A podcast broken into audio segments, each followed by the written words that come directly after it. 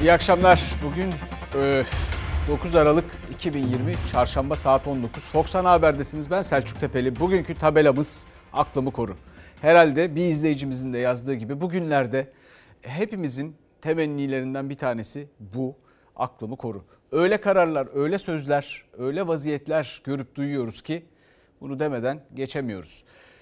Dün 211 can kaybı yaşadık. İnşallah bugün hiç yaşamayız. Ama bakalım yeni tablo ne olacak?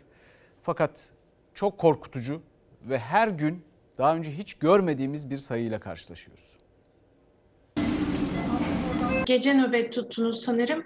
E, nasıldı nöbette durum? Biz ne yazık ki dün 40'lı yaşlarda bir hastamızın yakınlarına vefat haberi vermek durumunda kaldık. Aylardır insanlara çağrı yapıyoruz. Masa başında oturarak çağrılar yapmıyoruz. Kolay bir şey mi 40'lı yaşlarındaki bir COVID-19 hastasının yakınlarını hastanızı kaybettik demek? Ailelerine söylemek bile çok zor. Yakınlarının yaşadığı acıysa tarifsiz. Yaşı yok ölümlerin genci yaşlısı son tabloda da vefat en yüksek seviyede. 24 saatte 211 hasta daha yaşamını yitirdi. Ölümlerin önüne geçilemediği bu günlerde bilim kurulu en kritik toplantılarından birini yapıyor.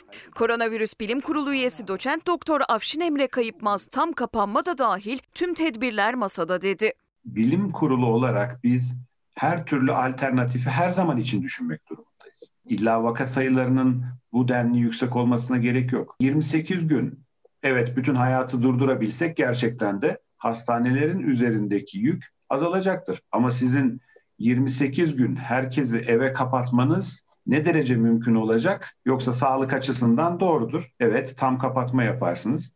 Ama sadece işin e, biz sağlık boyutunu düşünmekle mükellefiz. Sağlık Bakanlığı'nın tablosuna göre salgında can kaybı 15.314'e yükseldi. Vaka sayısı ise ilk kez 33.000'i aştı. Yaşam savaşı veren ağır hastaların sayısı 6.000 sınırına ulaştı. Şu anda özellikle Güney Anadolu bölgemizde yoğun bakım doluluk oranlarının ciddi anlamda yükseldiğini görüyoruz. Bunların arasında Hatay'ı, Adana'yı ve Mersin'i sayabiliriz. İzmir'de yoğun bakım doluluk oranı %83, Adana'da %81, Mersin'de ise %84. Hatay'da yoğun bakım doluluğu %89. 100 yoğun bakım yatağından sadece 11'i boş bazı illerde. O yataklar da sadece koronavirüs hastaları için değil, tüm yoğun bakım ihtiyacı duyanlar için kullanılıyor. Yani hastaneler alarm veriyor. Yeni vaka sayısında 33 binin üstüne çıktık. Ne yazık ki 211 insanımız Covid nedeniyle yaşamını kaybetti. Ülkemizde her gün bir afet veya bir kaza olduğunu düşünelim büyük çaplı. 211 insanımızı kaybetsek ne kadar üzülürüz değil mi? İşte bu acılar son bulsun diye Umut Aşı'da bilim kurulu toplantısının da ana gündem maddesi aşı. Ancak 14 gün ya da 28 gün tam kapanmaya yönelik önerilerde görüşülecek konular arasında. Özellikle Türk Tabipleri Birliği'nden bir çağrı var. Tam kapatmanın sağlık açısından yararları olacaktır. Ama şu anda iki günlük hafta sonu kapatması uyguluyorsunuz. 30 binden fazla insana kuralları ihlal ettiği için ceza kesiliyor. Bilim Kurulu üyesi doçent doktor Afşin Emre Kayıpmaz mevcut tedbirlere bile uyulmadığının altını çizdi. Yeni tedbirler için gözler hafta sonu uygulanan sokağa çıkma yasağının sonuçlarına çevrili. Daha sıkı tedbirler gelecek mi peki? Aslında tedbirler devreye gireli henüz bir hafta ancak oldu. Ayrıca bu hafta sonu kapatmaların üstünden henüz 3 gün geçti. Yaklaşık bir 14 günlük seyri izlememiz gerekiyor. Burada bir beklenilen düşüş olmazsa elbette ki yeni tedbirler her zaman kurulun gündemindedir. Efendim bir başka zaviyeden, bir başka açıdan bakmak lazım bu can kaybına. Şimdi şöyle düşünün.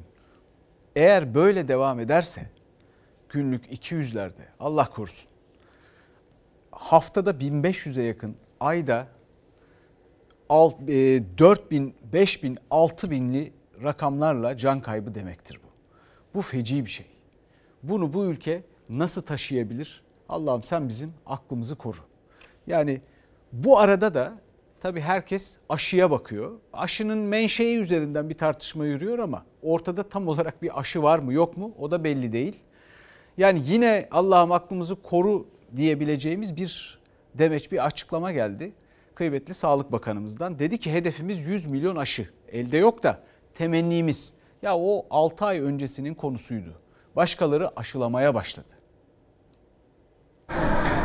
Muhtemelen aralığın son günleri bilemiyorum belki işte ocağa kalır mı kalmaz mı geniş bir aşılama programı başlayacak inaktif aşıyla. Biz yaz gelmeden 100 milyon doz aşıyla 50 milyon vatandaşımızı aşılamak istiyoruz. Hedef 100 milyon aşı. Çin'den gelecek aşı ise 50 milyon doz. Yani salgını yavaşlatmak için gerekenin yarısı kadar. Sağlık Bakanı Fahrettin Koca ilk kez Türk bilim insanlarının geliştirdiği BioNTech Pfizer aşısı için de 25 milyon doz gelecek dedi. Ancak takvim belli değil. Çin aşısının ne zaman uygulamaya başlayacağı da henüz netlik kazanmadı. Sağlık Bakanlığı'nın 11 Aralık tarihi var. Tabii bu tarih muhtemelen gelecek inaktif aşıların tarihi. Tabii gelmesiyle iş bitmeyecek. Çünkü e, Türkiye büyük bir ülke. Bunların bir dağıtımı söz konusu olacak. E, Ve bu dağıtımlar her şey hazır olduktan sonra bu arada da gelir gelmez bakanlık tarafından, ilgili daire tarafından güvenlik çalışmaları tekrardan yapılacak. Beğenmezsek ödeme yapmayacağız bu aşıya. Bu şekilde aşı anlaşması yapabilmiş tek ülkeyiz. Bizdeki sonuçlar yeterince etkin olmazsa aşıları iade etme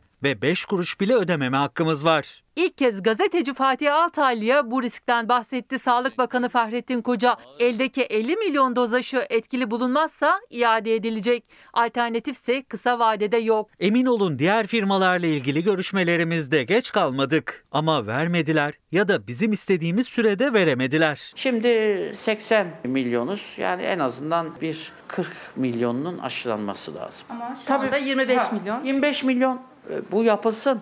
Bir yapılsın. Görelim yani belli bir dönem sonra ruhsatlar alınacağı için ticari olarak da satılmaya başlayacak bu aşılar. BioNTech aşısı da gelecek. Üretimi zor bir aşı. Taşıması belirli koşullara bağlı bir aşı. Onlarla da bir yere vardık. Yıl sonuna kadar 25 milyon dozu verebilecekler. Biz bunu erkene çekmeye çalışıyoruz. Biz yazdan önce istiyoruz. Yangınımız var. Bir an önce söndürmemiz lazım. İlk etapta 1 milyon doz geleceği ve eczanelerde satışa sunulacağı söylenen Alman aşısı için ilk kez 25 milyon doz verebilecekler dedi Bakan Koca. Ancak 2021 yılının sonunu işaret etti. Şu anda aslında önde olan faz üçlerini bitirip onay aşamasında olanların hepsi çok iyi. Cerrahpaşa'da aşı grubunu yöneten enfeksiyon hastalıkları uzmanı Profesör Doktor Fehmi Tabak'a göre gündemdeki aşıların tamamı salgının yavaşlamasında etkili olacak. Tabak gönüllü olarak Çin aşısı yaptıran hekimler arasında ikinci dozunu da yaptırdı. Her aşıda görebildiğimiz yan etki profilini gördük. Farklı bir şey görmedik. Bir gönülde benim. İşte bugün ikinci aşıyı yaptırdım. İlkinde ufak tefek yan etkiler. Yan etki demeyeyim hafif bir halsizlik oldu. O kadar. Hafif bir kol ağrısı oldu. Bunlar zaten her aşılama sonrası gördüğümüz şeyler. Sağlık Bakanı'nın hedeflediği gibi 100 milyon aşıya ulaşılabilecek mi? Kim ne zaman aşılanacak? Bu süre zarfında vaka sayıları hangi seviyeye ulaşacak? Aşı kaç ay koruyacak? Soru çok. Yanıtlar içinse hala vakte ihtiyaç var. Covid garip bir hastalık. Virüs kime ne yapacağı belli değil. Kimse kendine güvenmesin. Benim son sözüm bu. Bir an evvel herkes aşılarını olsun. İyi Partili Yavuz Ağralioğlu'nun ilginç bir benzetmesi vardı. İktidar için, iktidar mensupları için, bakanlar için diyordu ki onlar önce oku atıyorlar, saplandığı yere sonra gidip hedef çiziyorlar. Sonra da diyorlar ki 12'den vurduk. Bu hesap işte. Buradaki durum da bu. Şimdi yeni bir hedefimiz var. Yani artık 6 ay geç kalmışız. Herkes aşılarını sipariş etmiş. Bazı aşılar uygulanmaya başlanmış. Biz yeni bir hedef belirledik. Hedefin ne zaman olacağı belli değil. Ama bu arada da biraz önceki can kaybı rakamlarını bir daha hatırlatmak istiyorum. Her geçen günde insanlarımız ölüyor. Haftada, ayda 1500'lü, 6000'li rakamlardan bahsediyoruz. Peki bunlar bu aşı hesapları yapılırken göz önünde bulunduruluyor mu? Sonra başarılı mı sayacağız yani bu insanları? Ve bu aşı organizasyonu o kadar önemli ki bakın bunun dağıtımı, sağlıklı ulaşması, önce kime yapılacağı. Bu arada önce işte siyasiye, zengine, şuna buna yapılma falan başlanırsa işte o feci. Bu arada doktorlar e, yeni bir e, güçlükle karşılaştılar. Muayene, muayenehane açanlardan bahsediyorum. Bakalım izleyelim sonra değerlendiririz. Bu arkadaşlarımız bu şekilde çalışarak tatil yapamaz. Yıllık izinlerden yoksun çalıştılar. Hastalanınca yerlerine birini bulmak zorunda kaldılar. Bordro da yok. Bordro yok. Bordro olmayınca hiçbiri yok. Taşeronluk değil mi bu? Taşeronluktan daha da kötü bir düzen. köle düzeni. Ne bodro, ne izin, ne hastalanma hakkı ne de kıdem tazminatı. İstanbul Tabip Odası'na göre özel hastanelerde çalışan bazı doktorlar 3 yıla yakındır bu haklarından mahrum. Çünkü hastane sahipleri tarafından evlerini muayenehane olarak göstermeleri, kurdukları şirket üzerinden özel hastanede çalışmaya devam etmeleri istendi. Hukuk dışı bu uygulamayı fark eden vergi memurları doktorların kapısına dayanınca yüklü bir borçla karşı karşıya kaldı hekimler. Arkadaşlarımıza bunu dayattılar. Ya siz bu yasal düzenlemeye göre çalışırsınız, şirket kurarak çalışırsınız ya da ayrılırsınız dendi.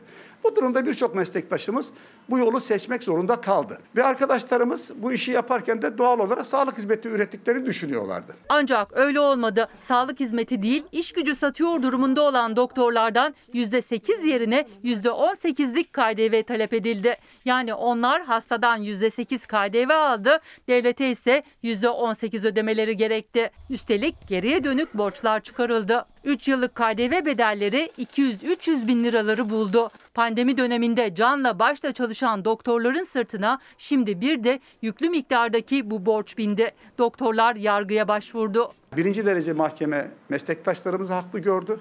Fakat bir üst mahkemede bu bozuldu. Devletin kendi kendine kurduğu tuzak 3-5 tane hastane patronu çıkarına uygun düzenleme yaparak koca meclisin aldatılması hakikaten kabul edilebilir şeyler değil. İçimiz kanıyor bunları söylerken. Özel muayenehaneleri olan dermatolog ve plastik cerrahların yaptığı işlemler de sağlık hizmeti olarak kabul edilmiyor. Onlardan da %8 yerine %18'lik KDV isteniyor. Tıpkı özel hastanelerde çalışan bazı hekimler gibi yüklü bir borçla karşı karşıyalar.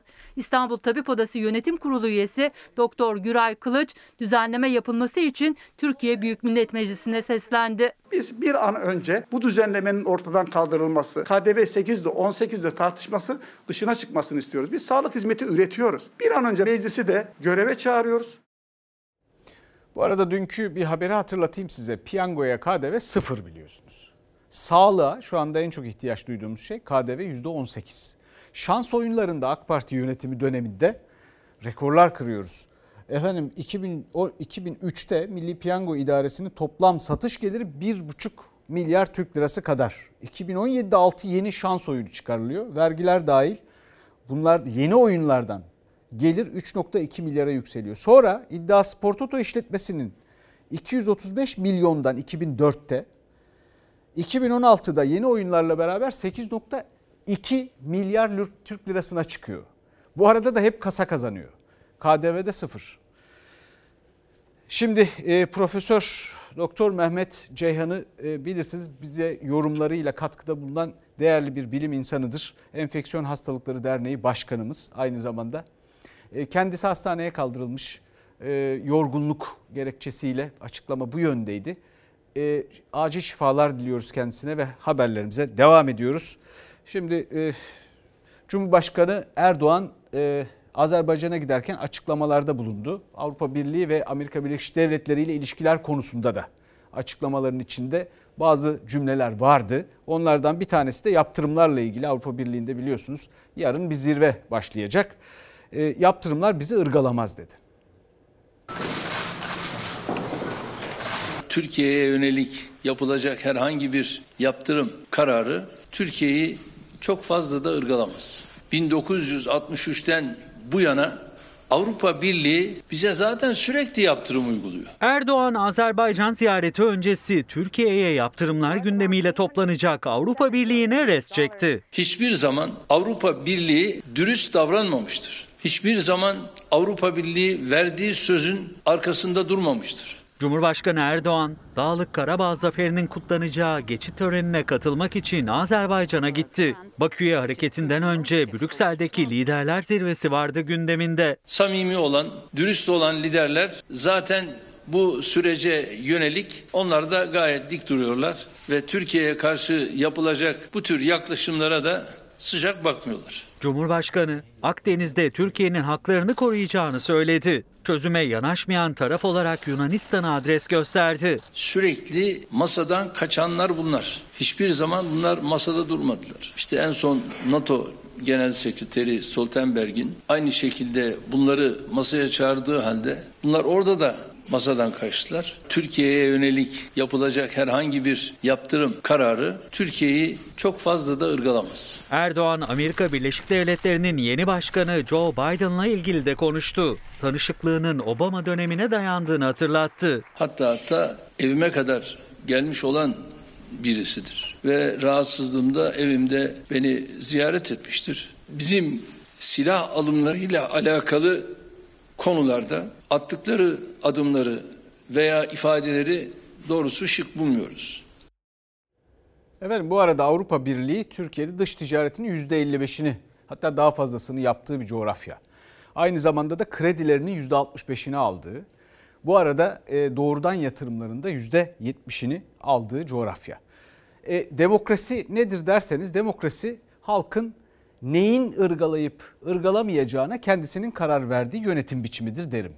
Dolayısıyla bu Avrupa Birliği meselesi mühimdir. Halkın aynı şekilde ırgalanıp ırgalanmayacağına bakacağız, göreceğiz. Ama önemli. Ha Avrupa Birliği dürüst mü? Elbette değil. Ama onları yönlendirmekte elimizde, içlerinde olmak zorundaydık. İçlerinde değiliz, aralarında değiliz. Dışarıdan bakıyoruz, onlar da bir şeyleri konuşup görüşüyorlar.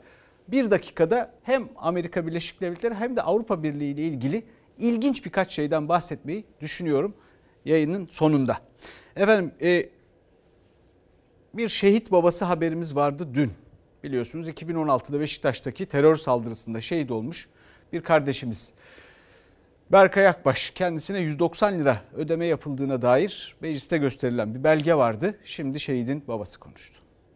Çocuğu şehit olan birisine kaç aylık bağlandı bilen var mı? 121 lira 96 kuruş. Rakamları Türkiye Cumhuriyeti Devleti'nden alın lütfen. Başka yerlerden rakam almayın. Bize olayın olduğu zaman 121 lira civarında bir rakamla maaş bağlandı. Paranın miktarı bugün 195 liralara geldi. CHP'nin gündeme getirdiği Cumhurbaşkanı yardımcısının olamaz dediği tartışmada şehit Berkay Akbaş'ın babası da konuştu.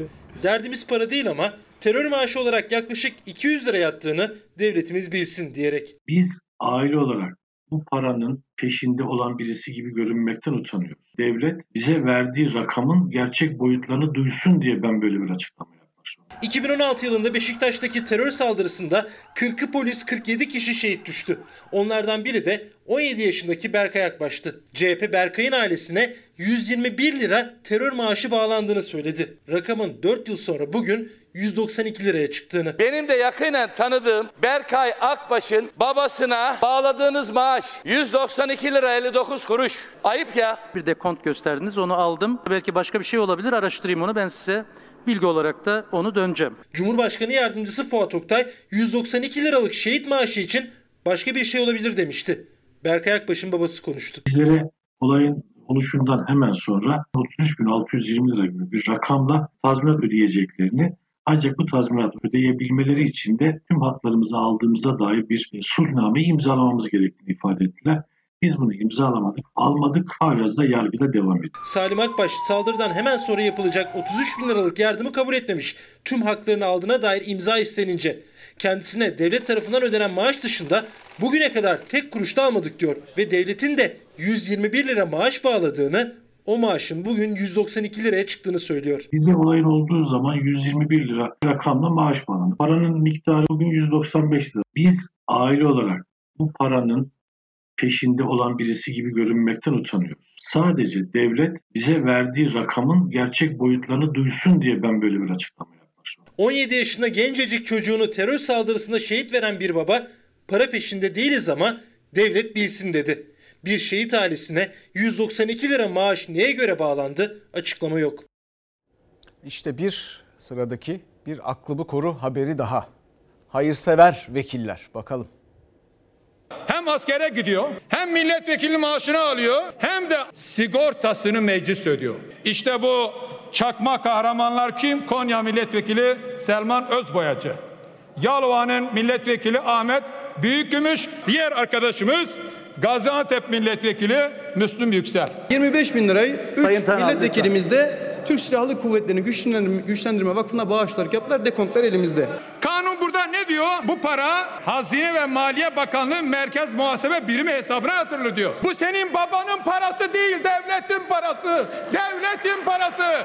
İstediğin yere bağışlayamazsın. AK Partili 3 milletvekili bedelli askerlik yaptıkları dönemde milletvekili maaşı da almaya devam ettiler. Hatta sigortaları da yattı. CHP'li Mahmut Tanal kanuna aykırı derken AK Parti Grup Başkan Vekili de o vekillerden Selman Özboyacı da haksız maaş karşılığı Mehmetçik Vakfı'na bir maaş bağışlandı savunması yaptı. Mehmetçik Vakfı'nın genel müdürü de bizi aradı. Bu inceliğiniz için çok teşekkür ediyoruz Sayın Vekilim. Bu hassasiyeti gösterdiğiniz için de.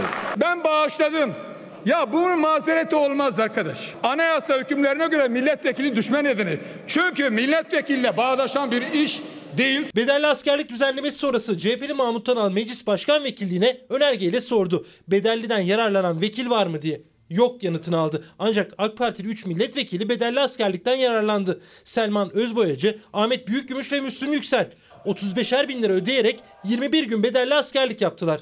CHP'li Mahmut Tanal o vekillerin askerde oldukları günlerde meclis tarafından sigortalarının yattığını 25'er bin lira maaşlarının ödendiğini ortaya çıkardı. Bakın o dönem üzerinde halen sigorta primi ödenmiş.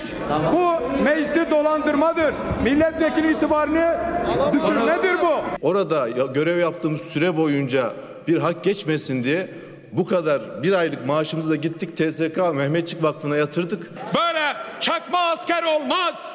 Çakma kahraman olmaz. Senin babanın parası değil o. Nasıl o maaşı alırsın? Derhal meclis başkan vekiline sesleniyorum. Yapmazsa suç duyurusuna bulunacağım. Milletvekillerimizde milletvekillerimizin askerlik yapmalarına ilişkin herhangi bir bilgi bulunmamaktadır. AK Partili Meclis Başkan Vekili Sadi Bilgiç, AK Partili vekillerin bedelli askerlik yaptıklarını Meclis Genel Sekreterliğine bildirmediğini söyledi. Bu yüzden 3 vekilin askerdeyken sigortası da yattı, maaşı da ödendi. Bu meclisi dolandırmadır. Yani bu maaşın meclis alması lazım. Meclis onu hazineye kaydedecek. Dilediği yere bağışlama hakkı ve yetkisi yoktur. Milletvekillerinin meclisi bedelli askerlik konusunda bilgilendirmemeleri, aynı dönemde sigortalarının ve maaşlarının yatması ve bağış savunması. Bedelli bağışı böyle tutanaklara geçti. Yani bunu neresinden tutacağız bilemiyorum. Yani hakikaten Allah'ım aklımı koru. İşte haber bu. Yani mecliste yoklar bu arada meclisin haberi yok. Ona mı yanalım? Bu arada paralarını alıyorlar. Ona mı yanalım? O parayı gidip sonra lütfetmişler. Lütfetmişler, bağışlamışlar. Bir de bunu söylüyorlar. Buna mı yanalım? Yani bu yani bakın bir ülke milletvekiline, yöneticisine para öder.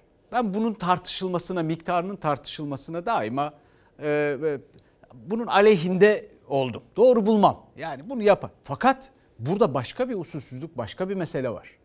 Bu nasıl iş yahu? Nasıl iş? Ve ondan sonra da bunların hepsi hayır hasenatta. Bu vekiller için AK Parti'nin gerekeni yapacağını umuyorum. Umuyorum yoksa bakın ülkede vergisini ödeyemeyen, borcunu ödeyemeyen milyonlarca insan var. O insanlar da hayır hasenattan bahsetmeye başlayabilirler. İnşallah öyle bir şey olmaz. Efendim bir de e, benzer bir durum biliyorsunuz. Bir takım şirketlerde, bir takım e, kurumlarda, yönetim kurullarında yer alan birçok yerde pek çok insan var ülkede. İktidara yakın olanlardan bahsediyoruz. Onlar e, tabii maaş almadıklarını falan söylüyorlar ama huzur hakkı diye bir şey alıyorlar. Huzur hakkı. Hepimizin huzura ihtiyacı var.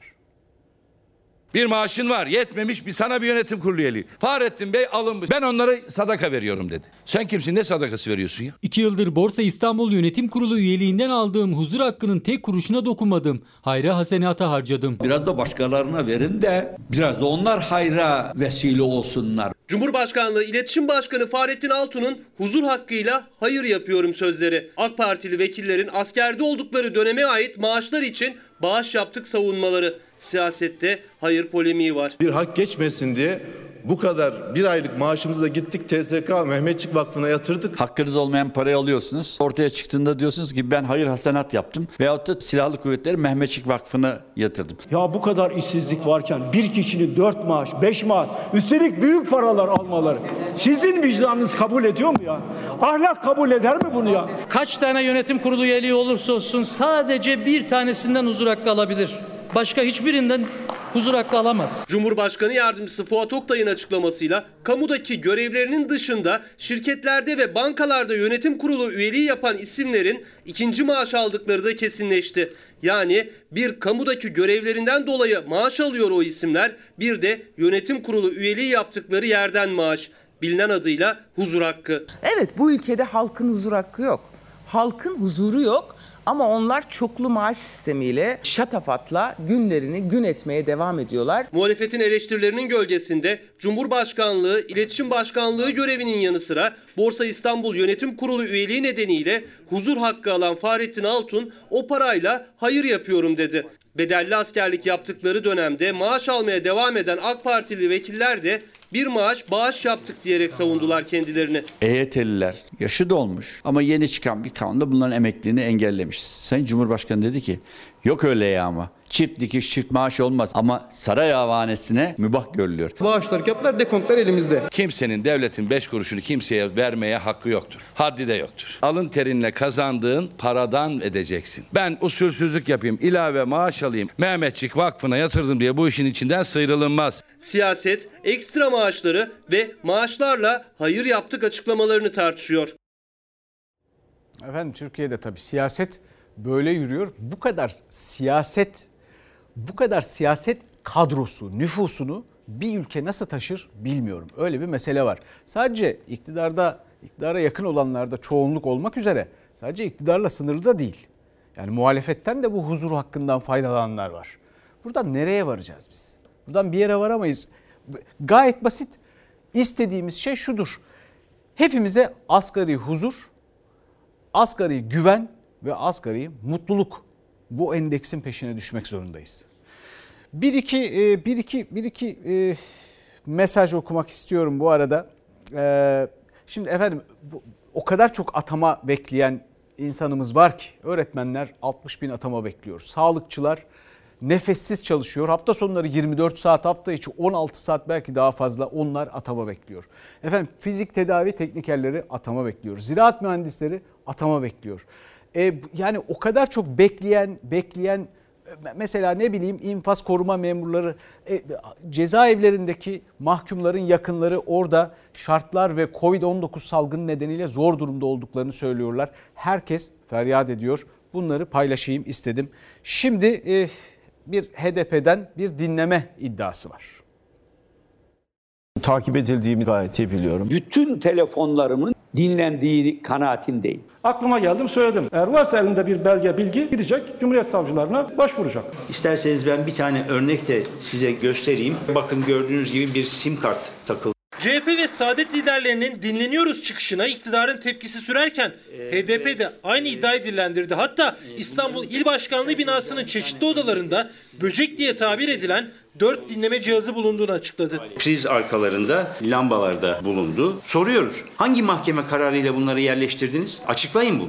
Takip edildiğimi de gayet iyi biliyorum. Benim eşimin, çocuklarımın telefonlarının dinlendiğini gayet iyi biliyorum. CHP liderinin çıkışıyla başladı tartışma. İçişleri Bakanı Süleyman Soylu, Kılıçdaroğlu'nun dinlendiği yalan bir iddiası varsa Cumhuriyet Savcılıklarına başvursun dedi.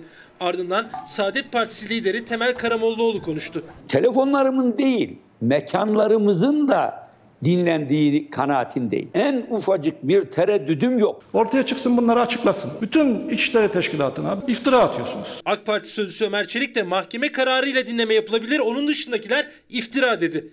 HDP'nin İstanbul İl Başkanlığı binasında 4 adet böcek bulunduğunu açıklaması tartışmayı alevlendirdi. Türkiye'de bu kadar profesyonel çalışmayı yapabilecek iki tane kurum var. İçişleri Bakanlığı ve ona bağlı olan Emniyet İstihbaratı'dır. Diğeri de Milli İstihbarattır. Terörle mücadele ediyor İçişleri Bakanlığı. Covid sürecinde çok daha büyük yükler yüklendiler. Onların bu şekilde bir iftiraya maruz bırakılması siyasi ahlak konusunda büyük bir zaafı gösteriyor. Paralel yapının yöntemlerini uygulayan bir iktidarla karşı karşıyayız. Dinliyorsunuz, izliyorsunuz. İçişleri Bakanlığı da AK Parti yönetimi de yalanlıyor ama muhalefet dinlendiği, izlendiği konusunda ısrarcı.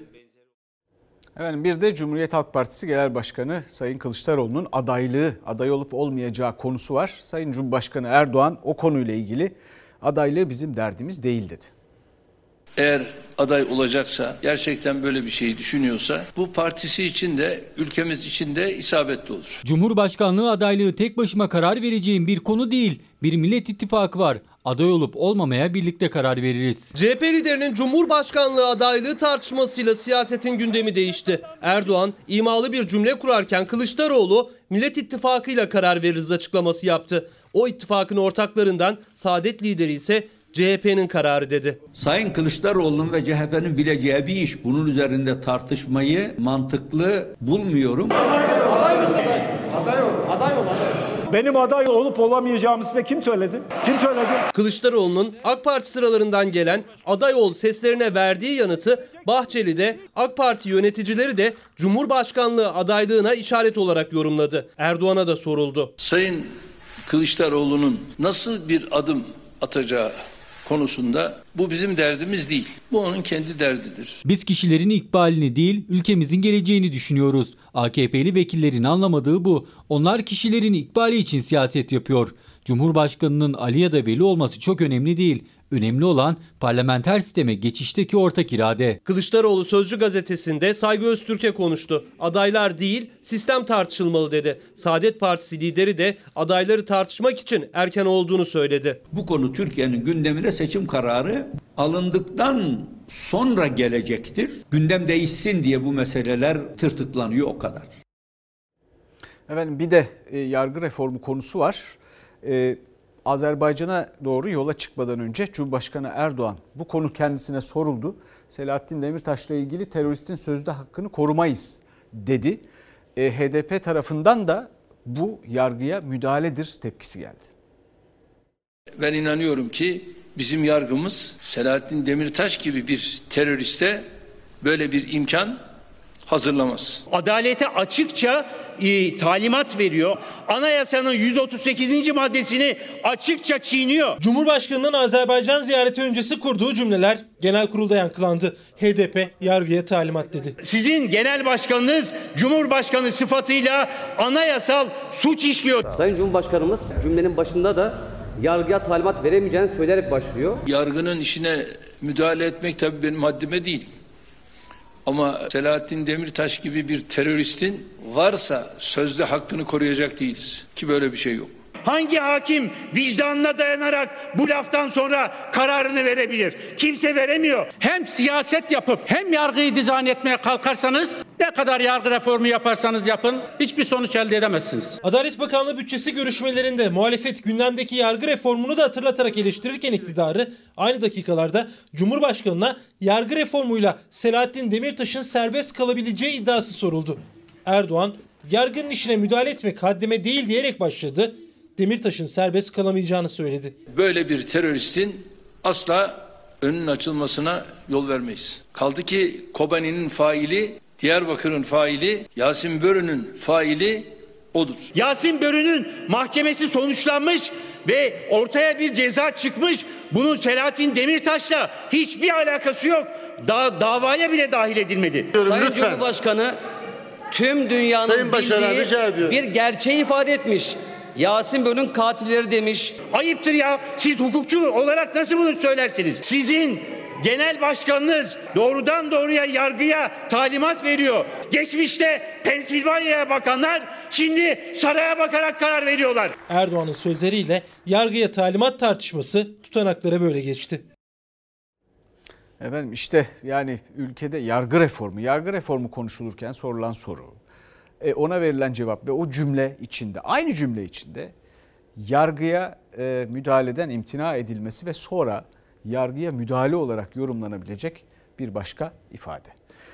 Şimdi birkaç tane mesaj okumak istiyorum müsaadenizle. Ee, bir izleyicimiz belediyelerde de çifte maaş alan oda başkanları var demiş. Aklımı koru. Evet ee, paylaşalım mesajları. Aklımı koru tarım ülkesinde ziraat mühendisleri nasıl işsiz demiş bir izleyicimiz. Ee, evde hasta bakımı için bin kadro istiyoruz. Hiç kimse bize bakmıyor aklımızı koru demiş bir başka izleyicimiz. Ve bu türden pek çok atama talep eden mesajlar var. İnsanların böyle dertleri var. Efendim şimdi e, dün akşam biliyorsunuz bir maç vardı. Bu akşam tekrar ediliyor Şampiyonlar Ligi'nde. E, Paris Saint Germain ile Başakşehir arasında ve sahada bir insanlık ayıbı yaşandı. Başakşehir gerçekten çok kararlı bir duruş sergiledi ve sahadan çekilmeleri Şampiyonlar Ligi tarihinde bir ilk yaşandı. Paris Saint Germain Başakşehir karşılaşmasında hakemin ırkçı söylemine Başakşehir Futbol Kulübü'nün sporcuları yönetimi kayıtsız kalmadı. 14. dakikada maç durdu. Takım hakem heyetinin değişmesini istedi. Maç bir gün ertelendi. Romen hakemi almalarına rağmen arkadaşlar direndiler. Bizim için bu yeterli olmaz dediler ve ardından hakemlerin dördünü de değiştirme kararını UEFA verdi. Tabii burada Dembaba filan onlar aynı şekilde çok kararlı durdular. Fransa'nın başkentindeydi maç. Şampiyonlar Ligi'nde grup karşılaşmalarında Paris Saint Germain Türkiye'den İstanbul Başakşehir'i ağırlıyordu. Maçın başlarında 4. hakem Konstantin Koltescu, Başakşehir yardımcı antrenörü Pierre Webo'ya ırkçı sözler sarf etti. Turuncu lacivertliler sahayı terk etti. Soyunma odasının yolunu tuttu. Rakip takımdan da destek geldi.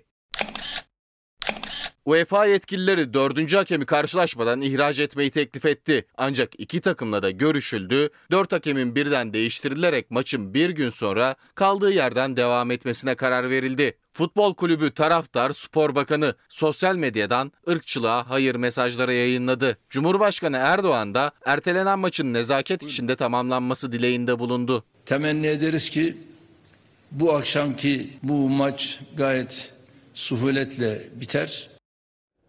Şimdi efendim burada olay rezil. Haddi de bildirilmiş. Başakşehirli futbolcular sonra Paris Saint Germain'li futbolcuların katılımıyla haddini bildirmiş gereken insanlara ve bununla ilgili gereken yapılmış. Fakat gözden kaçan bir detay var ve o aklımı koru detayı. Bizim federasyonumuz, futbol federasyonumuz dün durumu biraz ağırdan alıyor ve maçın oynanması için uğraşıyor. Niye? Orada bir Türkiye paradoksuyla karşılaşıyoruz. Federasyonun derdi oynatmak. Çünkü diyorlar ki benim anladığım kadarıyla haklıyken haksız duruma düşmeyelim. Şimdi bütün dünya bu arada ayağa kalkmış Başakşehir'in arkasında.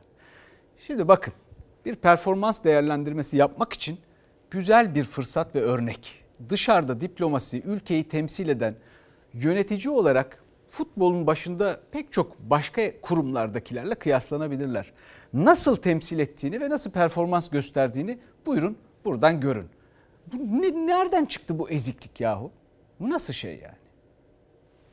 Efendim şimdi e, asgari ücret görüşmeleri biliyorsunuz devam ediyor. Ama orada biz kaç gündür kaç kişinin ne kadar insanın Türkiye'de asgari ücretle çalıştığını ve özellikle de ne çeşit vergiler alındığını vurgulayıp duruyoruz. Şimdi izleyelim bakalım. Sefalete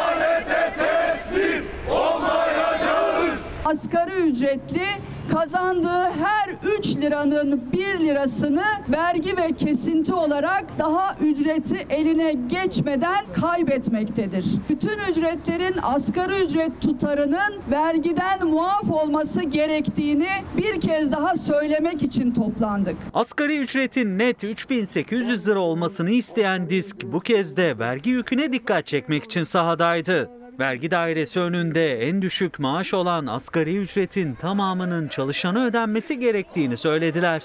Zaten düşük maaş alıyoruz. Vergi kesildiği zaman da daha da düşüyor. E, geçinmekte çok zorlanıyoruz. Asgari ücretin vergi dışı kalmasını istiyoruz. Mevcut asgari ücret brüt 2943 lira ama çalışanın eline geçen net 2324 lira. Aradaki farkın nedeni vergi ve kesintiler.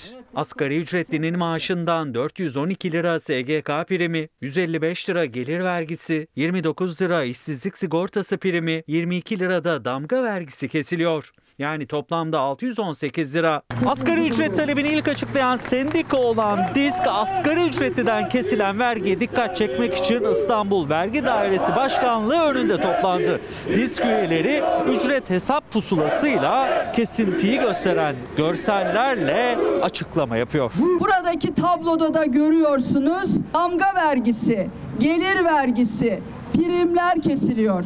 Ayrıca ödediğimiz ÖDV, ÖTV ve KDV yani dolaylı vergilerde hesaba katıldığında asgari ücretli yaklaşık 1000 lira kaybetmektedir.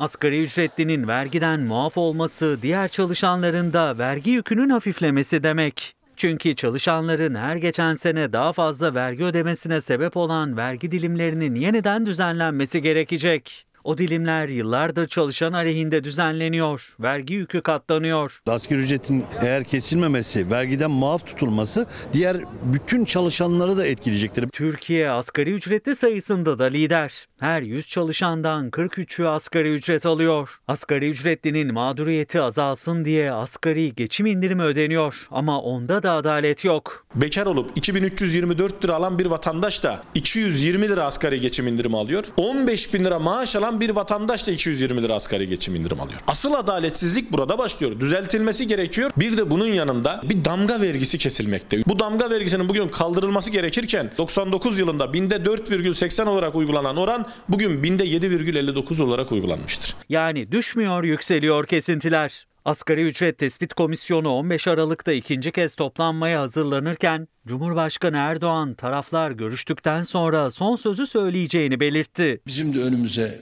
gelecek. Ondan sonra adımları birlikte atacağız. Temennimiz odur ki isabetli, hayırlı bir karar çıkar ve yola devam ederiz. Efendim e, bütçenin üçte birini neredeyse e, veya daha fazlasını hatta asgari ücretliden temin edeceksin ondaki vergilerle. Sonra ülkenin yarıya yakını neredeyse asgari ücretli çalışanlardan oluşacak. Yani ne iş olsa yaparım haline dönüşecek bu ülkedeki insanların ruh hali. Aklımı koru işte bu. Sonra da siyasi performans göstermiş olacak insanlar. Ya bu ülke su içinde potansiyeliyle, imkanlarıyla, zenginlikleriyle, insanıyla su içinde Fransa kadar zengin olmak zorunda olabilecek bir ülkedir. Benim Türkiye'm böyle bir Türkiye'dir. Nasıl olmaz, nasıl planlanamaz aklım almıyor.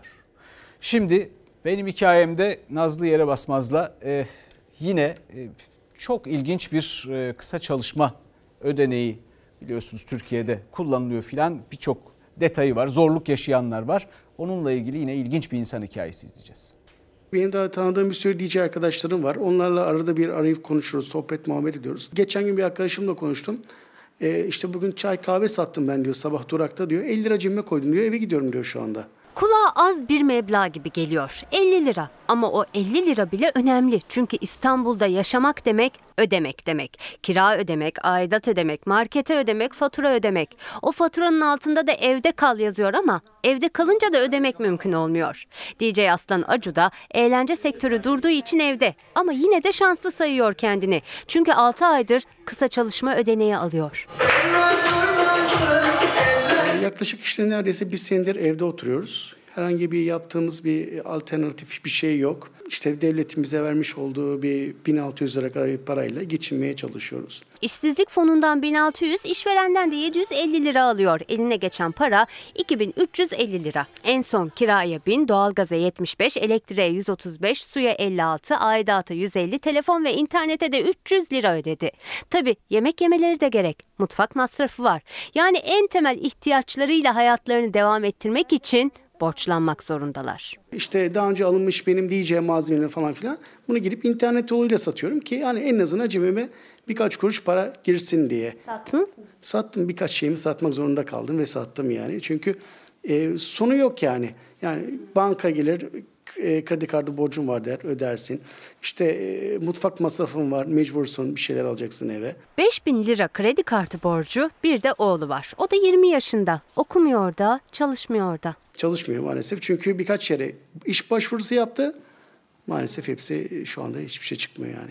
Peki, ailece oturuyoruz. Ailece hepimiz evdeyiz.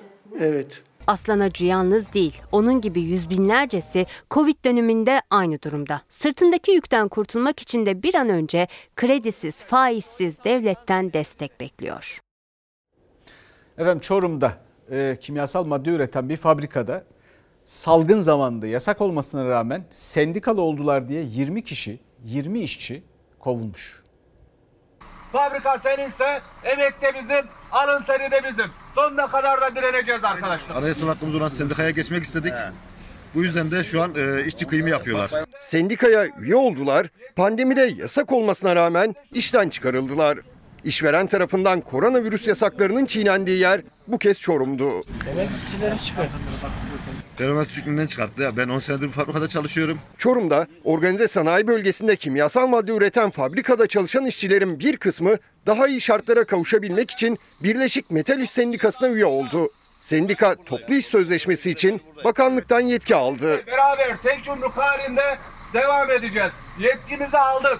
Bakır sülfat, mag- magnezyum sülfat, demir sülfat gibi kimyasal mineraller üretiyoruz. Bunlarla birlikte e, zaten iş yerimizde ç- e, kurşun hastalığı çok fazla çıkıyor işçilerde. Birçoğu asgari ücretle çalışan sendika üyesi 20 işçi sabah işe geldiklerinde fabrikaya alınmadı. Pandemi döneminde yasak olmasına rağmen kışın ortasında kapının önüne konulan işçiler işe iade edilinceye kadar eylem kararı aldı. Balıklı nereye gidecek arkadaş biz burada ya? Bu anda yüzümüzü okutmaya çalıştık, okumadı. Herhalde sendikaya üye oldum diye.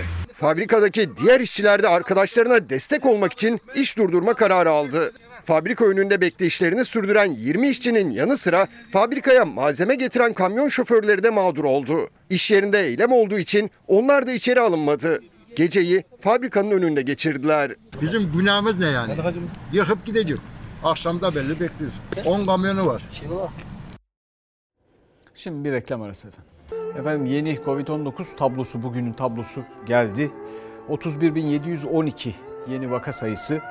5091 yoğun bakımdaki e, hasta sayısı biraz artmış. Vaka sayısı düşmüş. İnşallah hızla düşer. 217 vefat sayısı o da artmış. Allah herkese şifa versin. İnşallah daha fazla vefat yaşamayız. E, bu arada e, pek çok mesaj var. O mesajlardan bir tanesini daha sizinle paylaşayım. İzleyicilerin, izleyicilerimizden gelen evde bakım teknikerleri bu tabloda ihtiyaç olduğu açık. Bin e, atama bekliyorlar onlarda. E, önemli bugünlerde. Amerika Birleşik Devletleri ve Avrupa Birliği ile ilişkilerden bahsedecektik. Onu artık kısmet olursa yarın e, söz ederiz. Yarına bırakacağız. Bu arada da tabii vekillerimizin örnek olmasını tekrar dileyelim. Yani şu hayır hasenatçı vekillerimiz var ya örnek olsunlar bize. İyi akşamlar bizden bu kadar. Yarın görüşmek üzere. Kuzusuna kurdular Yunus'una Emrah'a Bütün alem kurban benim yurduma